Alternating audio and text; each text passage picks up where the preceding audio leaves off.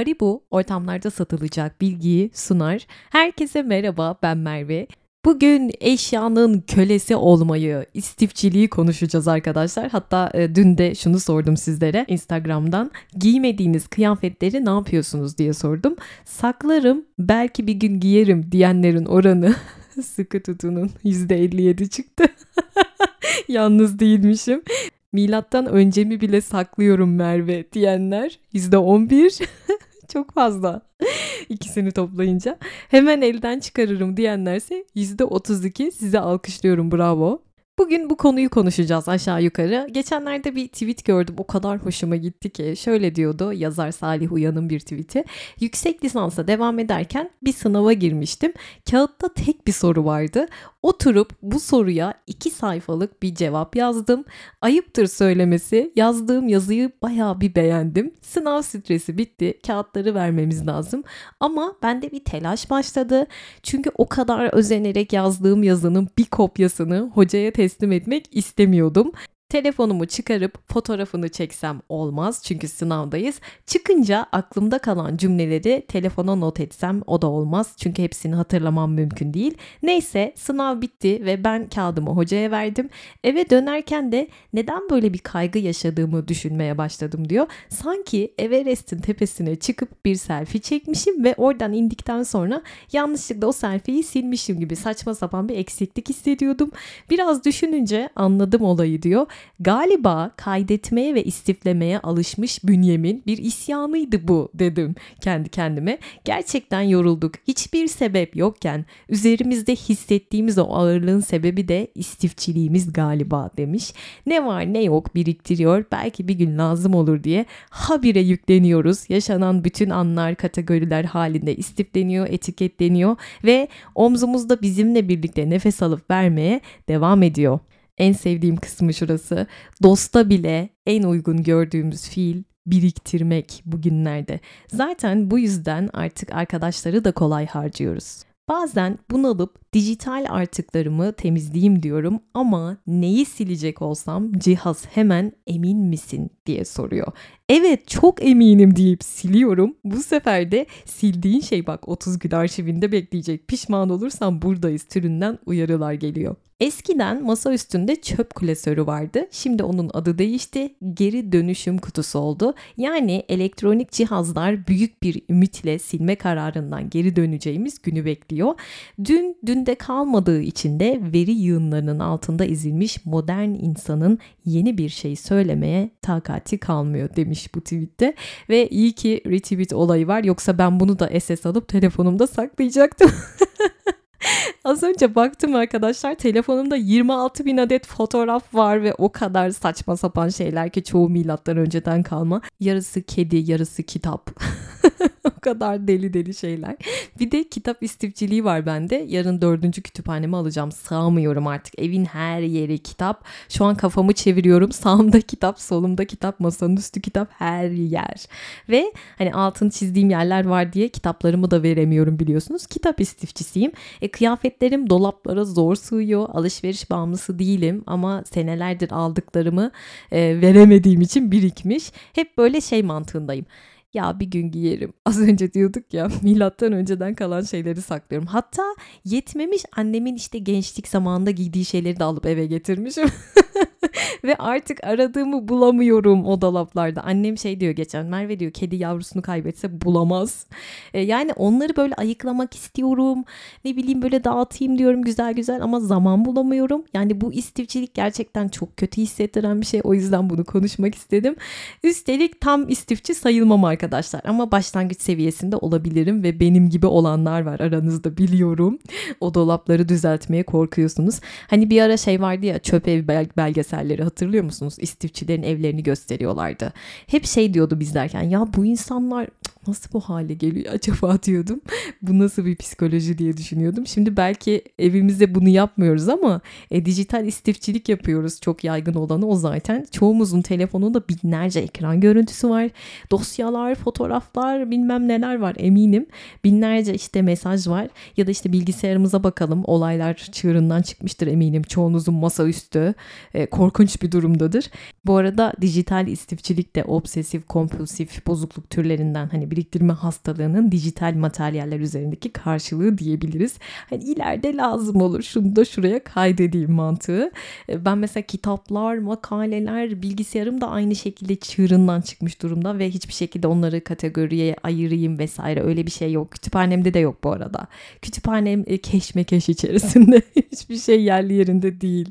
Geçen tam iki saat bir kitabı aradım ve bulamadım. Öyle söyleyeyim. O kadar sinir oldum ki kendime. Yani dediğim gibi ileride lazım olur. Şu da şurada dursun mantığı. Sosyal medyada da aynı şekilde. Orada burada ne gördüysek istifliyoruz, kaydediyoruz, bir şeyler yapıyoruz. Sonuç stres işte arkadaşlar. Organizasyonsuzluk. Bunlarla sonuçlanıyor. Perspektif, odak kaybı. Ve bu dijital birikimlerimizde aramızda duygusal bir bağ kuruyormuşuz. Yani günden güne bağlanıyormuşuz. O yüzden silemiyoruz ya da işte atamıyoruz bir şeylere tıpkı günlük hayatta sahip olduğumuz veriler gibi onlar da bir değere sahip bizim için. Bu alanda 2015 yılında ilk kez böyle önemli bir çalışma yapılmış ve 47 yaşında bir dijital istifçi var. Hastanın günlük işleri ciddi şekilde aksamış bu yüzden. Şöyle dijital fotoğraf biriktirme problemi var 47 yaşındaki bu hastada ve yaklaşık 5 yıl önce satın almış olduğu dijital kamerasıyla her gün her gün özellikle de manzara fotoğrafları olmak üzere yaklaşık bin fotoğraf çekiyor her gün ve literatüre ilk dijital istifçi olarak giren kişi bu. E, bu fotoğrafları silemediğini söylüyor. Bu şekilde gelmiş zaten. Onlara karşı bir bağımlılık hissettiğini söylemiş ve çektiklerinin hepsini sıkı tutunun 4 harici hard diske yedeklerini de ayrı 4 ayrı hard diskte saklıyormuş. 8 ayrı yerde. Her gün çektiklerini. Ve bunları kullanacak mısın diye soruyorlar. Hayır diyor ben hiç kullanmıyorum. Fotoğrafçı falan değil. Ama diyor ki belki ileride kullanırım. Hani lazım olur. Ve sonra günde 3 ila 5 saatini bunları düzenlemeye çalışmakla harcadığını fark ediyor. Artık uyku düzeni kalmamış. Evinin temizliği, sosyal hayat hiçbir şey yok. Bunlarla uğraşıyor bütün gün. Ve bu dijital istifçilik onun gördüğünüz gibi hayat kalitesini kökünden sarsmış. İstifleme dediğim gibi dijitalde olabilir, e, başka şeyler de olabilir. Konuşacağız şimdi onları ama bunun bir dolu çeşidi var.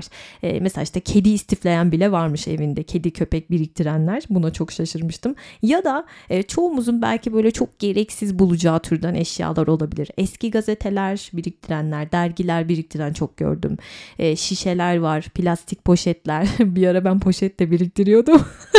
ya çok saçma biliyorum ama poşet biriktiriyordum ya. Sonra annem gelip hepsini atmıştı ve o çok üzülmüştüm. Yani çekmeceyi bir açtı böyle bir sürü poşet. Ve hani şey değil böyle hani bazıları marka poşet falan saklar. Öyle bir şey değil dolduruyorum dolduruyorum. Onu da ben şöyle hatırlıyorum. Küçükken babaannem onları böyle üçgen gibi katlardı. Katlardı katlardı minicik yapardı. Sonra güzel bir poşetin içerisinde onları istiflerdi öyle hatırlıyorum. Muhtemelen ondan kalma bir alışkanlık diye düşünüyorum. Ama attı yani annem. Artık yapmıyorum. Bende var, var var. Neyse akla hayale gelmedik şeyler bile olabiliyor. Genelde işte ayakkabı biriktiriyorlar, kıyafet biriktiriyorlar. Arkadaşım diyor ki vizyonsuz Poşet biriktireceğine kripto para biriktirseydin, istifleseydin diyor. Bence doğru söylüyor. Pişman olduğum şeylerden biri. Dün gece Bitcoin son 17 ayın zirvesini gördü. Arkadaşımın mesajıyla uyandım. Siz de görmüşsünüzdür. Merve kalk Bitcoin rekor kırdı yazmış. Yani keşke böyle Ethereum, Bitcoin falan bunları daha çok istifleseydim.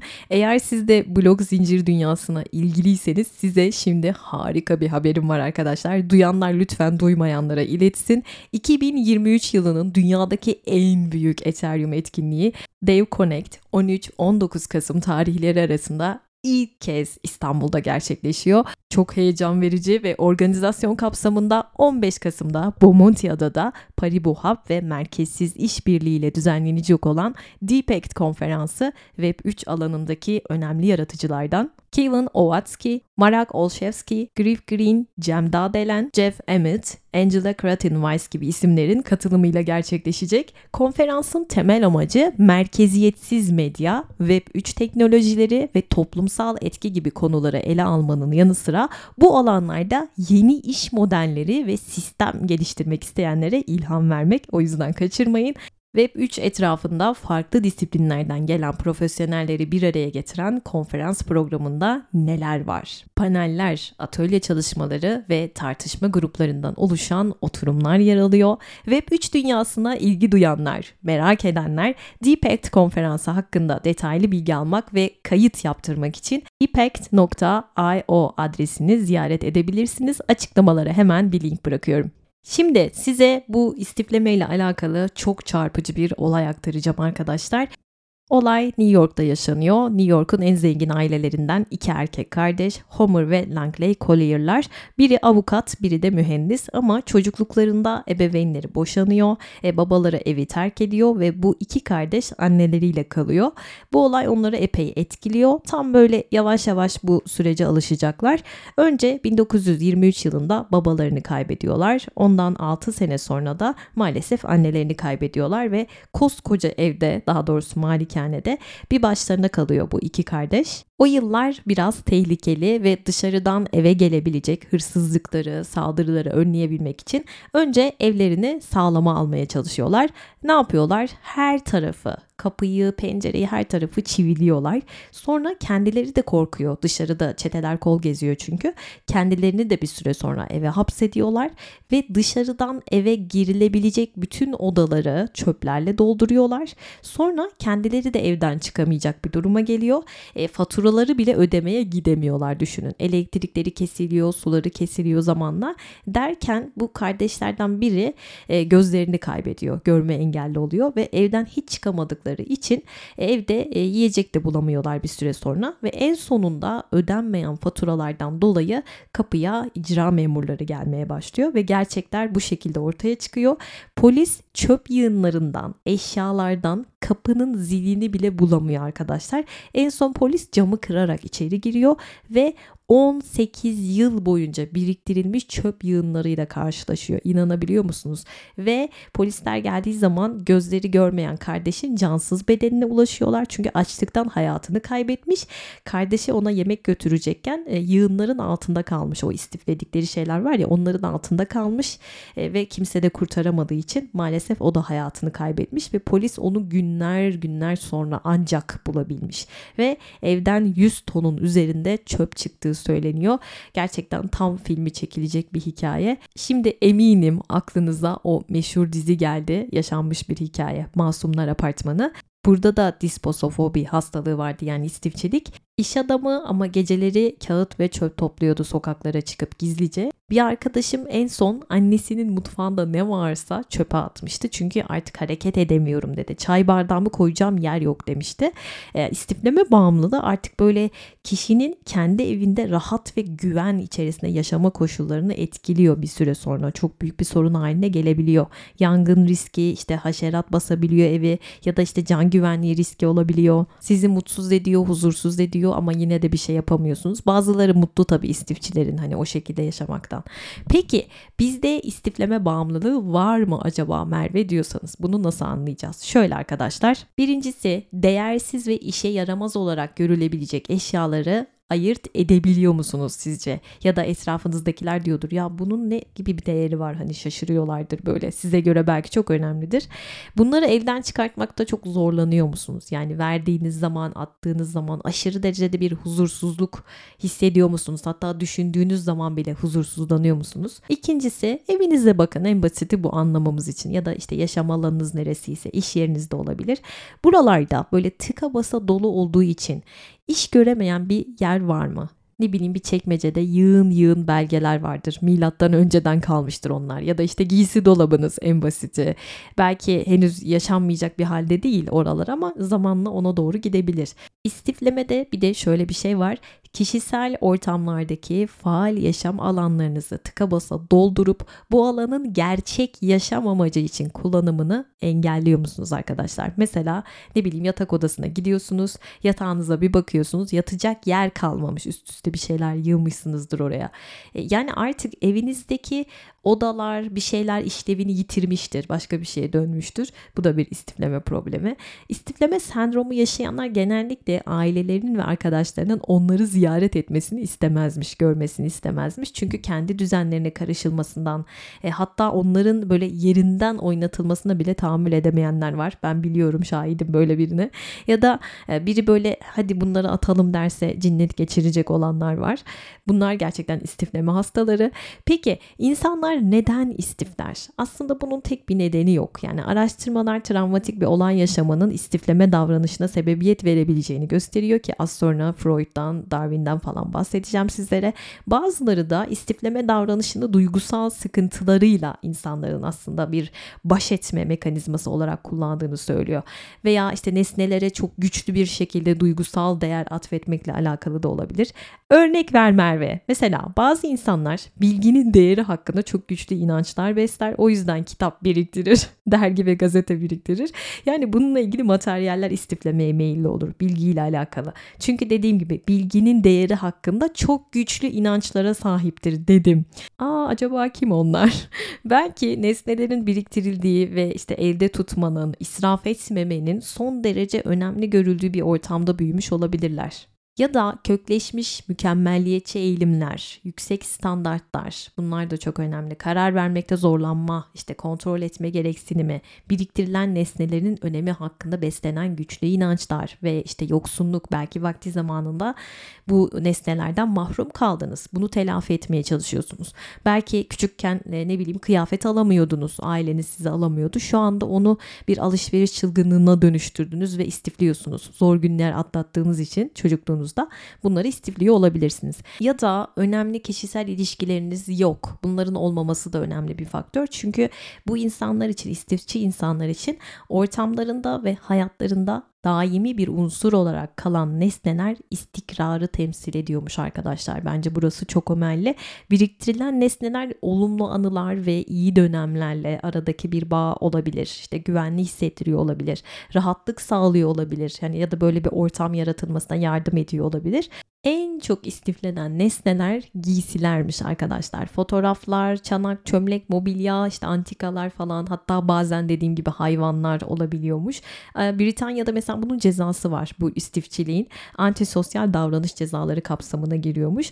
İstifleme bağımlılığına eşlik eden diğer psikolojik rahatsızlıklar sıklıkla depresyon ve kaygı çıkıyor altından ve obsesif kompulsif bozukluk OKB, dikkat eksikliği, hiperaktivite bozukluğu, yeme bozuklukları, post travmatik stres bozukluğu, yas bozukluğu ya da işte bir ilişkinizin sonlanması, iş değişikliği hatta taşınma bile olabiliyor. Yani uyum sağlamakta zorluk çekilen olaylar yaşandıysa hayatınızda bu tetiklenebiliyor ve istifleme bağımlılığı olan insanlar, e, yardım isteyen insanlar bunların çoğunluğu aynı zamanda OKB semptomları da olan insanlarmış ve istifleme bağımlılığının en ayırt edici özelliği aşırı miktarda toplama ve biriktirme yapmak ve bunları elde elden çıkarmakta zorlanma. En önemlisi burası. Ben geçen gün gardırobu açtım. Böyle kocaman bir poşeti aldım. Ya ne geliyorsa elime tak tak tak tak tak tak o kadar rahatladım ki. Ama hala dolu şey var. Bu artık bir rahatsızlık olarak kabul görüyor bu arada ve hemen hemen herkesin istifleme eğilimi varmış ve bunun tabii ki tek bir nedeni yok dediğim gibi bir sürü sebebi olabiliyor. İnsanlar kendileri için önemli olan her şeyi istifleyebilir. Yani çözüm önerisi olarak tabii ki bilişsel davranış davranışsal terapi öneriliyor arkadaşlar. Şimdi size soracaklarım sizin ne derecede olduğunuzu böyle aşağı yukarı gösterecek. Şimdi yaşadığınız ortamda bir şeylere takıldığınız oluyor mu? Yanlarından geçerken böyle sırtınızı duvara yaslayarak yürümek zorunda kaldığınız anlar yaşandı mı? ya böyle gülüyorum ama aklıma ne geldi. Geçen sene böyle gece yarısıydı bilgisayarla uğraşıyordum. Sonra bir ara kalktım mutfağıma gittim bir şey oldu ve öyle bir gürültü geldi ki o kütüphane odasından. Kütüphanenin altındaydı bilgisayar çalıştığım yer. Yani o kadar korktum ki gerçekten hayatımda belki ilk defa dizlerimin bağı çözüldü. Hani böyle yere düşersiniz ya çöküp kalırsınız. Öyle bir an yaşadım. Odaya gittim kalp kalbim yerinden çıkacaktı. Yani bir şey oldu zannettim. Birine bir şey oldu öyle düşündüm. Bir gittim odaya. O oturduğum yer var ya kütüphane tepemde. Aşağıda bilgisayarla uğraşıyorum. Eğer o anda orada oturuyor olsaydım gerçekten şu an hayatta değildim. O kocaman kütüphane bu arada duvara monte kütüphaneler var ya onlara artık yani çok korkuyla yaklaşıyorum. Nasıl bir monte ettilerse yerinden sökülmüş. Gerçi onların suçu yok. Aşırı derecede kitap yüklü olduğu için de olabilir. Kütüphane yerle bir. Yani her şey her şey yerdeydi ve böyle dizlerimin üzerine çöküp ağladım. Öyle bir korku. Dedim ki ben şu an yaşamıyordum. Yani evde hiç kimse olmasa ve ben şu an burada çalışıyor olsaydım muhtemelen bu şekilde hayatımı kaybedecektim. Hani beni geldiklerinde kitapların arasında o şekilde bulacaklardı. Böyle kitap istifleyenler lütfen dikkat. Şimdi yaşadığınız ortamdaki eşyaların sayısı oranın tasarlandığı gibi kullanılmamasına mı yol açıyor arkadaşlar? Mesela yatağınızın üstüne bakın. Karman çorman bir yığın elbise mi var orada? Ya da mutfağa giriyorsunuz yemek pişirecek alan yok. O derece her şey her yerde böyle sıkış tepiş istiflemişsiniz her şeyi. Arkadaşlarınızı eve çağırmaya çekindiğiniz oluyor mu? Kullanmadığınız ama biriktirdiğiniz şeyler mi satın alıyorsunuz devamlı? Ve aynı şeyden birkaç tane satın aldığınız oluyor mu? Şimdi benim rujlarımı hatırlayanlar olacak ama bu sonbahar rengi. Otlar hatırladı bunu. Evinizde aradığınız şeyi elinizle koymuş gibi bulabiliyor musunuz? Bunu da Instagram'dan sormuştum. Bulamayanların sayısı baya fazla. Bir şeyleri verecekken böyle uzun diye düşünüyor musunuz? Çok mu kaygı duyuyorsunuz elinizden bir şey çıkacağı zaman istiflediklerinizden? Size artık asla olmayan, belki bir daha asla giyemeyeceğiniz kıyafetleri, ayakkabıları, çantaları falan dolapta tutmaya devam ediyor musunuz?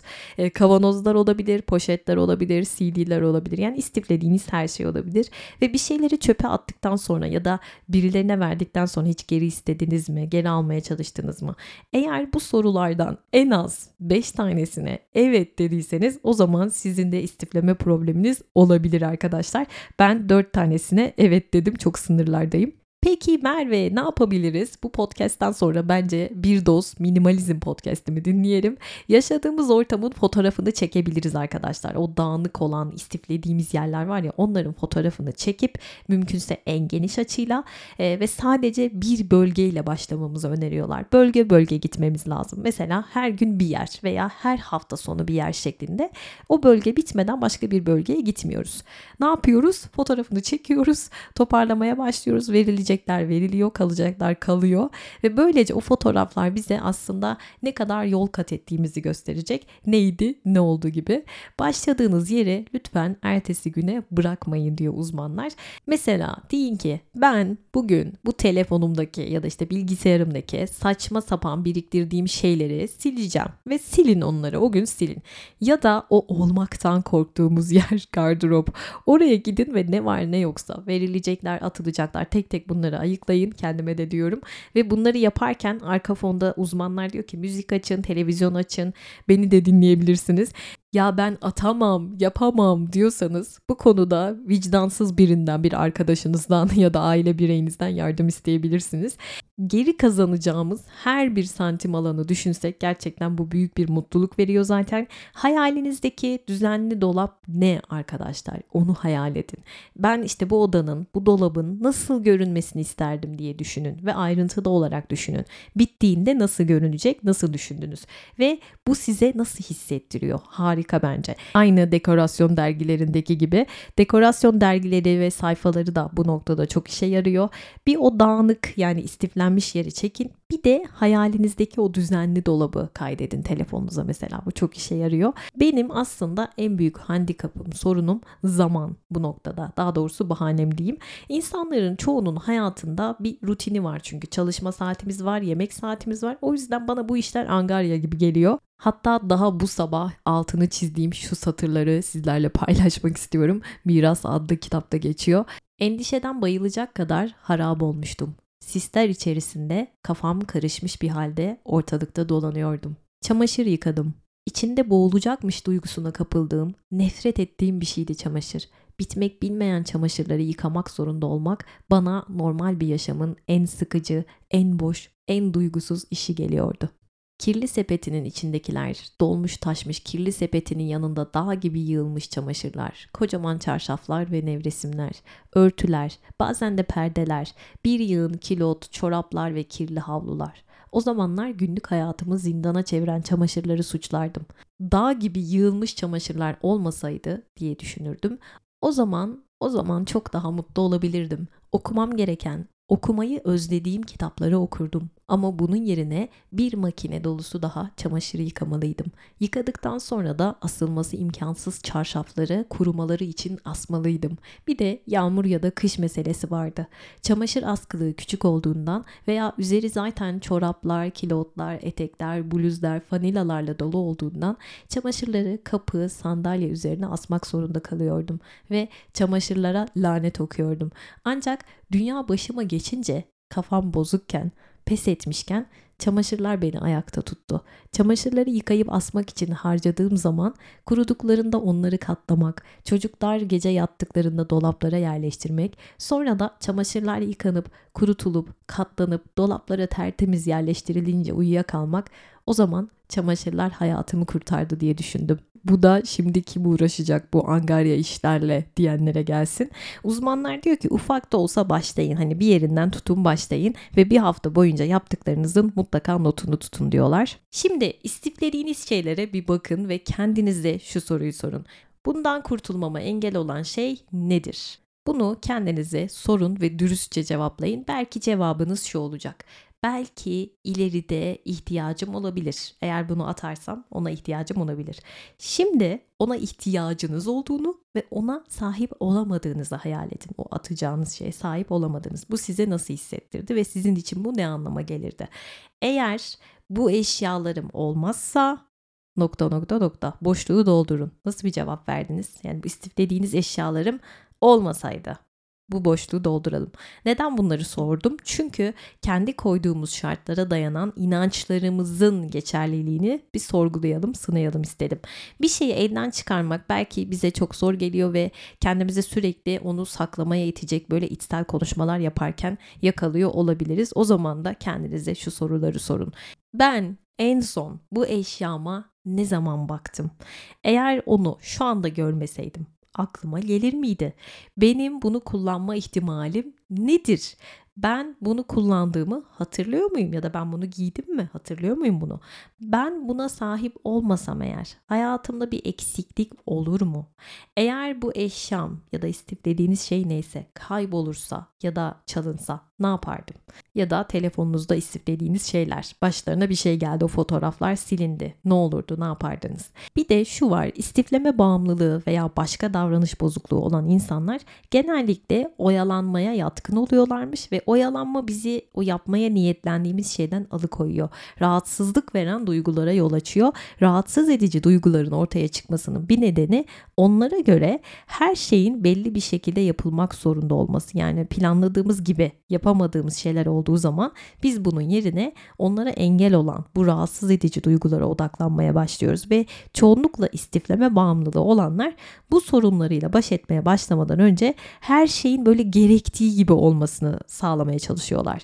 İşte bütün gün dişe dokunur hiçbir şey yapamadıklarından şikayet ediyorlar. Bu aslında ters etki yapan bir şey. Yani işleri tamamlayamamamızın baş sebeplerinden biri zaten bu oyalanmaya yol açan kendimize dayatmış olduğumuz standartlar ve şartlar. Çünkü bu şartlar veya işte bu standartlar karşılanmadığı zaman ilerleyebileceğimizi hissetmiyoruz ve o noktada takılıp kalıyoruz. Örnek ver Merve. Şimdi eşyaları atıyoruz tamam mı? Yani artık bu noktaya gelmişiz. Hatta geri dönüşüm kutusunun önüne gelmişiz. Bu sefer de hangi nesneyi hangi kutuya atsam acaba? Burada içsel bir tartışmaya giriyorsun böyle uzun uzun. Yani normal bir iç muhasebeden bahsetmiyorum. Oyalanma. Neden oyalanıyoruz? Çünkü doğru yaptığımızı hissetmek istiyoruz. Beklentilerimiz çok yüksek. Esnek değiliz bu konuda ve belki de mükemmelliyetçiyiz. Ben mesela geçen takıları ayıklıyorum. Hani bir şeyler şeyler vereyim, bir şeyleri atayım, takılarımı ayıklamaya çalışıyorum. Gerçekten o kadar oyalandım ki bunu yaptım yani. Normal bir içsel muhasebe yok orada. Oyalanıyorum resmen. Ve istifleme bağımlılığı olanlar nesnelerle aralarında duygusal bir bağ kuruyorlar. İşte bu çok özel bunu atamam.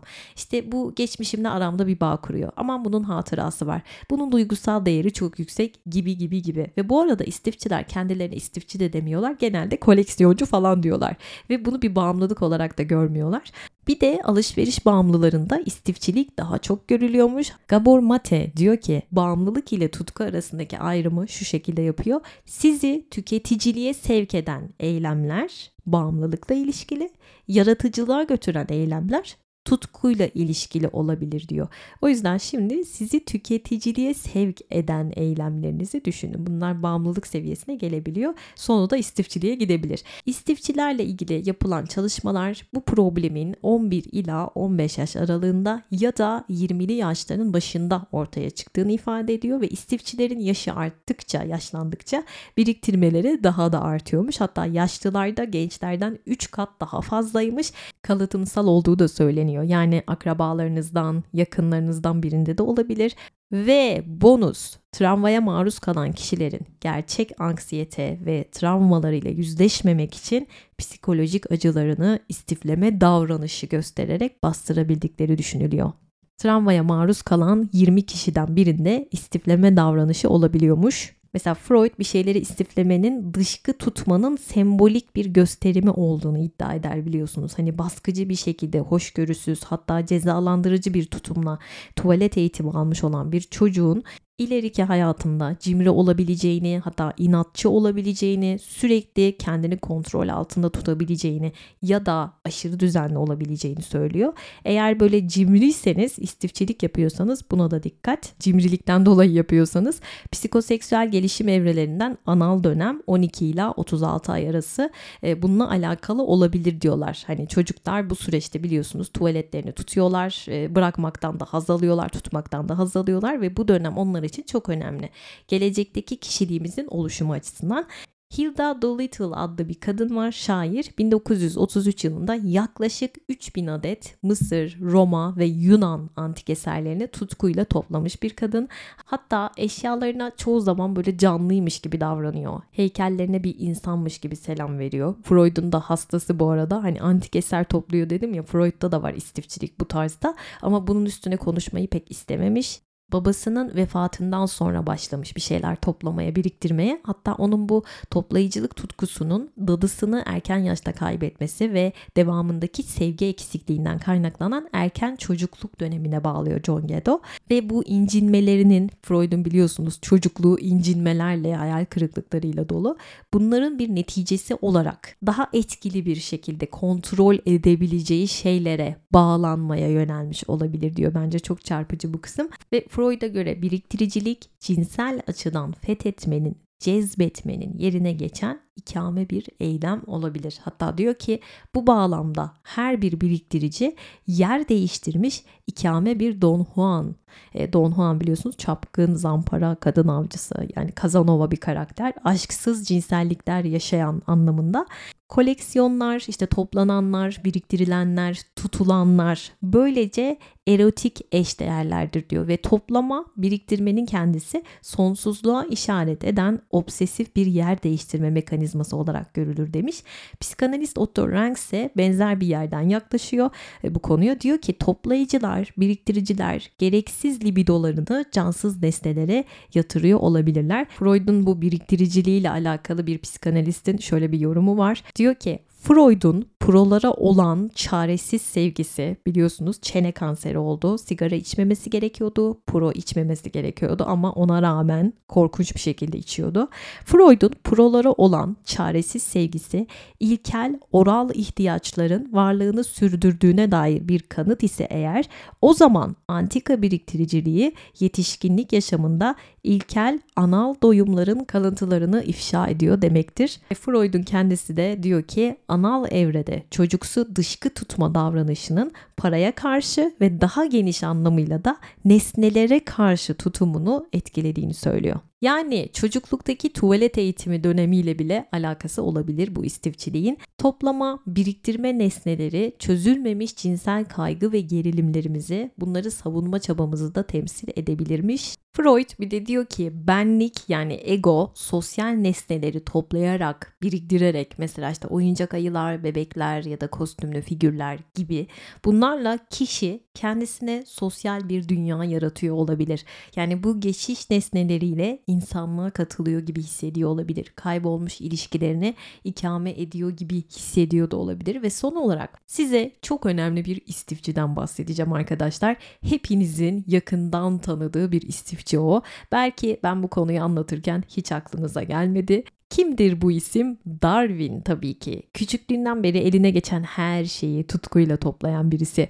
Midyeler, yumurtalar, mineraller, madeni paralar. Darwin 8 yaşındayken annesini kaybediyor. Annesi henüz 52 yaşında ve bilinç düzeyinde annesine dair anısı çok az aslında. Ama buna rağmen bir kere okula çiçek götürüyor ve diyor ki annem bana çiçeklerin içine bakarak onların isimlerini nasıl bileceğimi öğretti diyor. E, babasıyla olan ilişkisinde de tıpkı Freud gibi böyle ikircikli bir ilişkileri var. Daha önce de bahsetmiştim. Onu böyle sürekli eleştiren, asla beğenmeyen, oldukça kibirli ve statüye düşkün bir babası var. Ve babasının boyu 1.50'ymiş. Çok da kiloluymuş. Ama Darwin için babası görmüş olduğu en devasa adammış. Öyle söylermiş. Bakın az önce de annesi için ne demişti? Yani Darwin'in psikolojisi için bu istiflemesi için uzmanlar diyor ki Darwin'in bu psikonevrozlarının nedeni hem yücelttiği hem de bilinç dışı şekilde reddettiği babasıyla olan ikircikli ilişkisinden kaynaklanan çatışma ve duygusal gerilim gibi gözüküyor. Ve Darwin'e babası hatırlarsanız ne demişti? Sen bu ailenin yüz karasısın e, ve onu böyle işte habire bir şeyler toplayıp eve getiren bir aylak olduğunu düşünüyordu.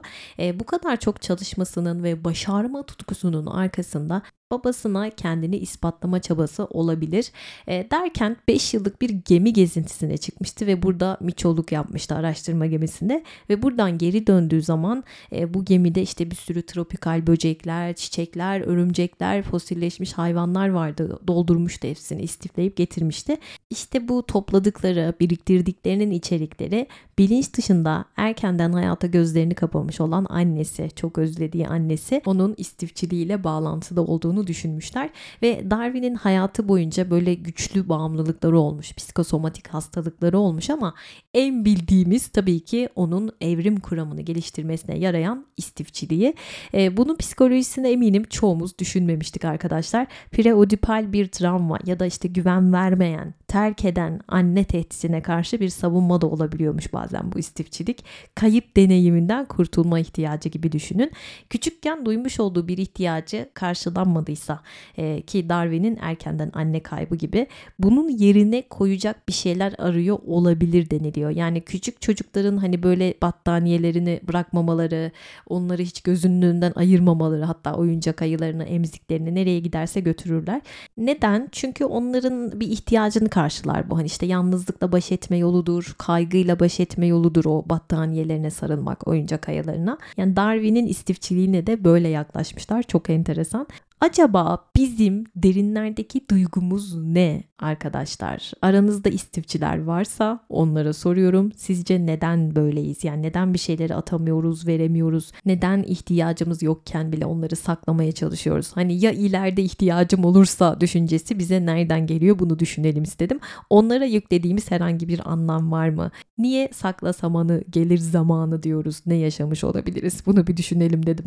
Paribu ortamlarda satılacak bilgiyi sundu. Unutmadan 2023 yılının dünyadaki en büyük etkinliği Dev Connect 13-19 Kasım tarihleri arasında İstanbul'da gerçekleşecek. Katılmak isteyenler için detaylar açıklamada. Yepyeni bölümlerle bu hafta tekrar buluşmak üzere. Kendinize iyi bakın. Hoşçakalın. Bay bay.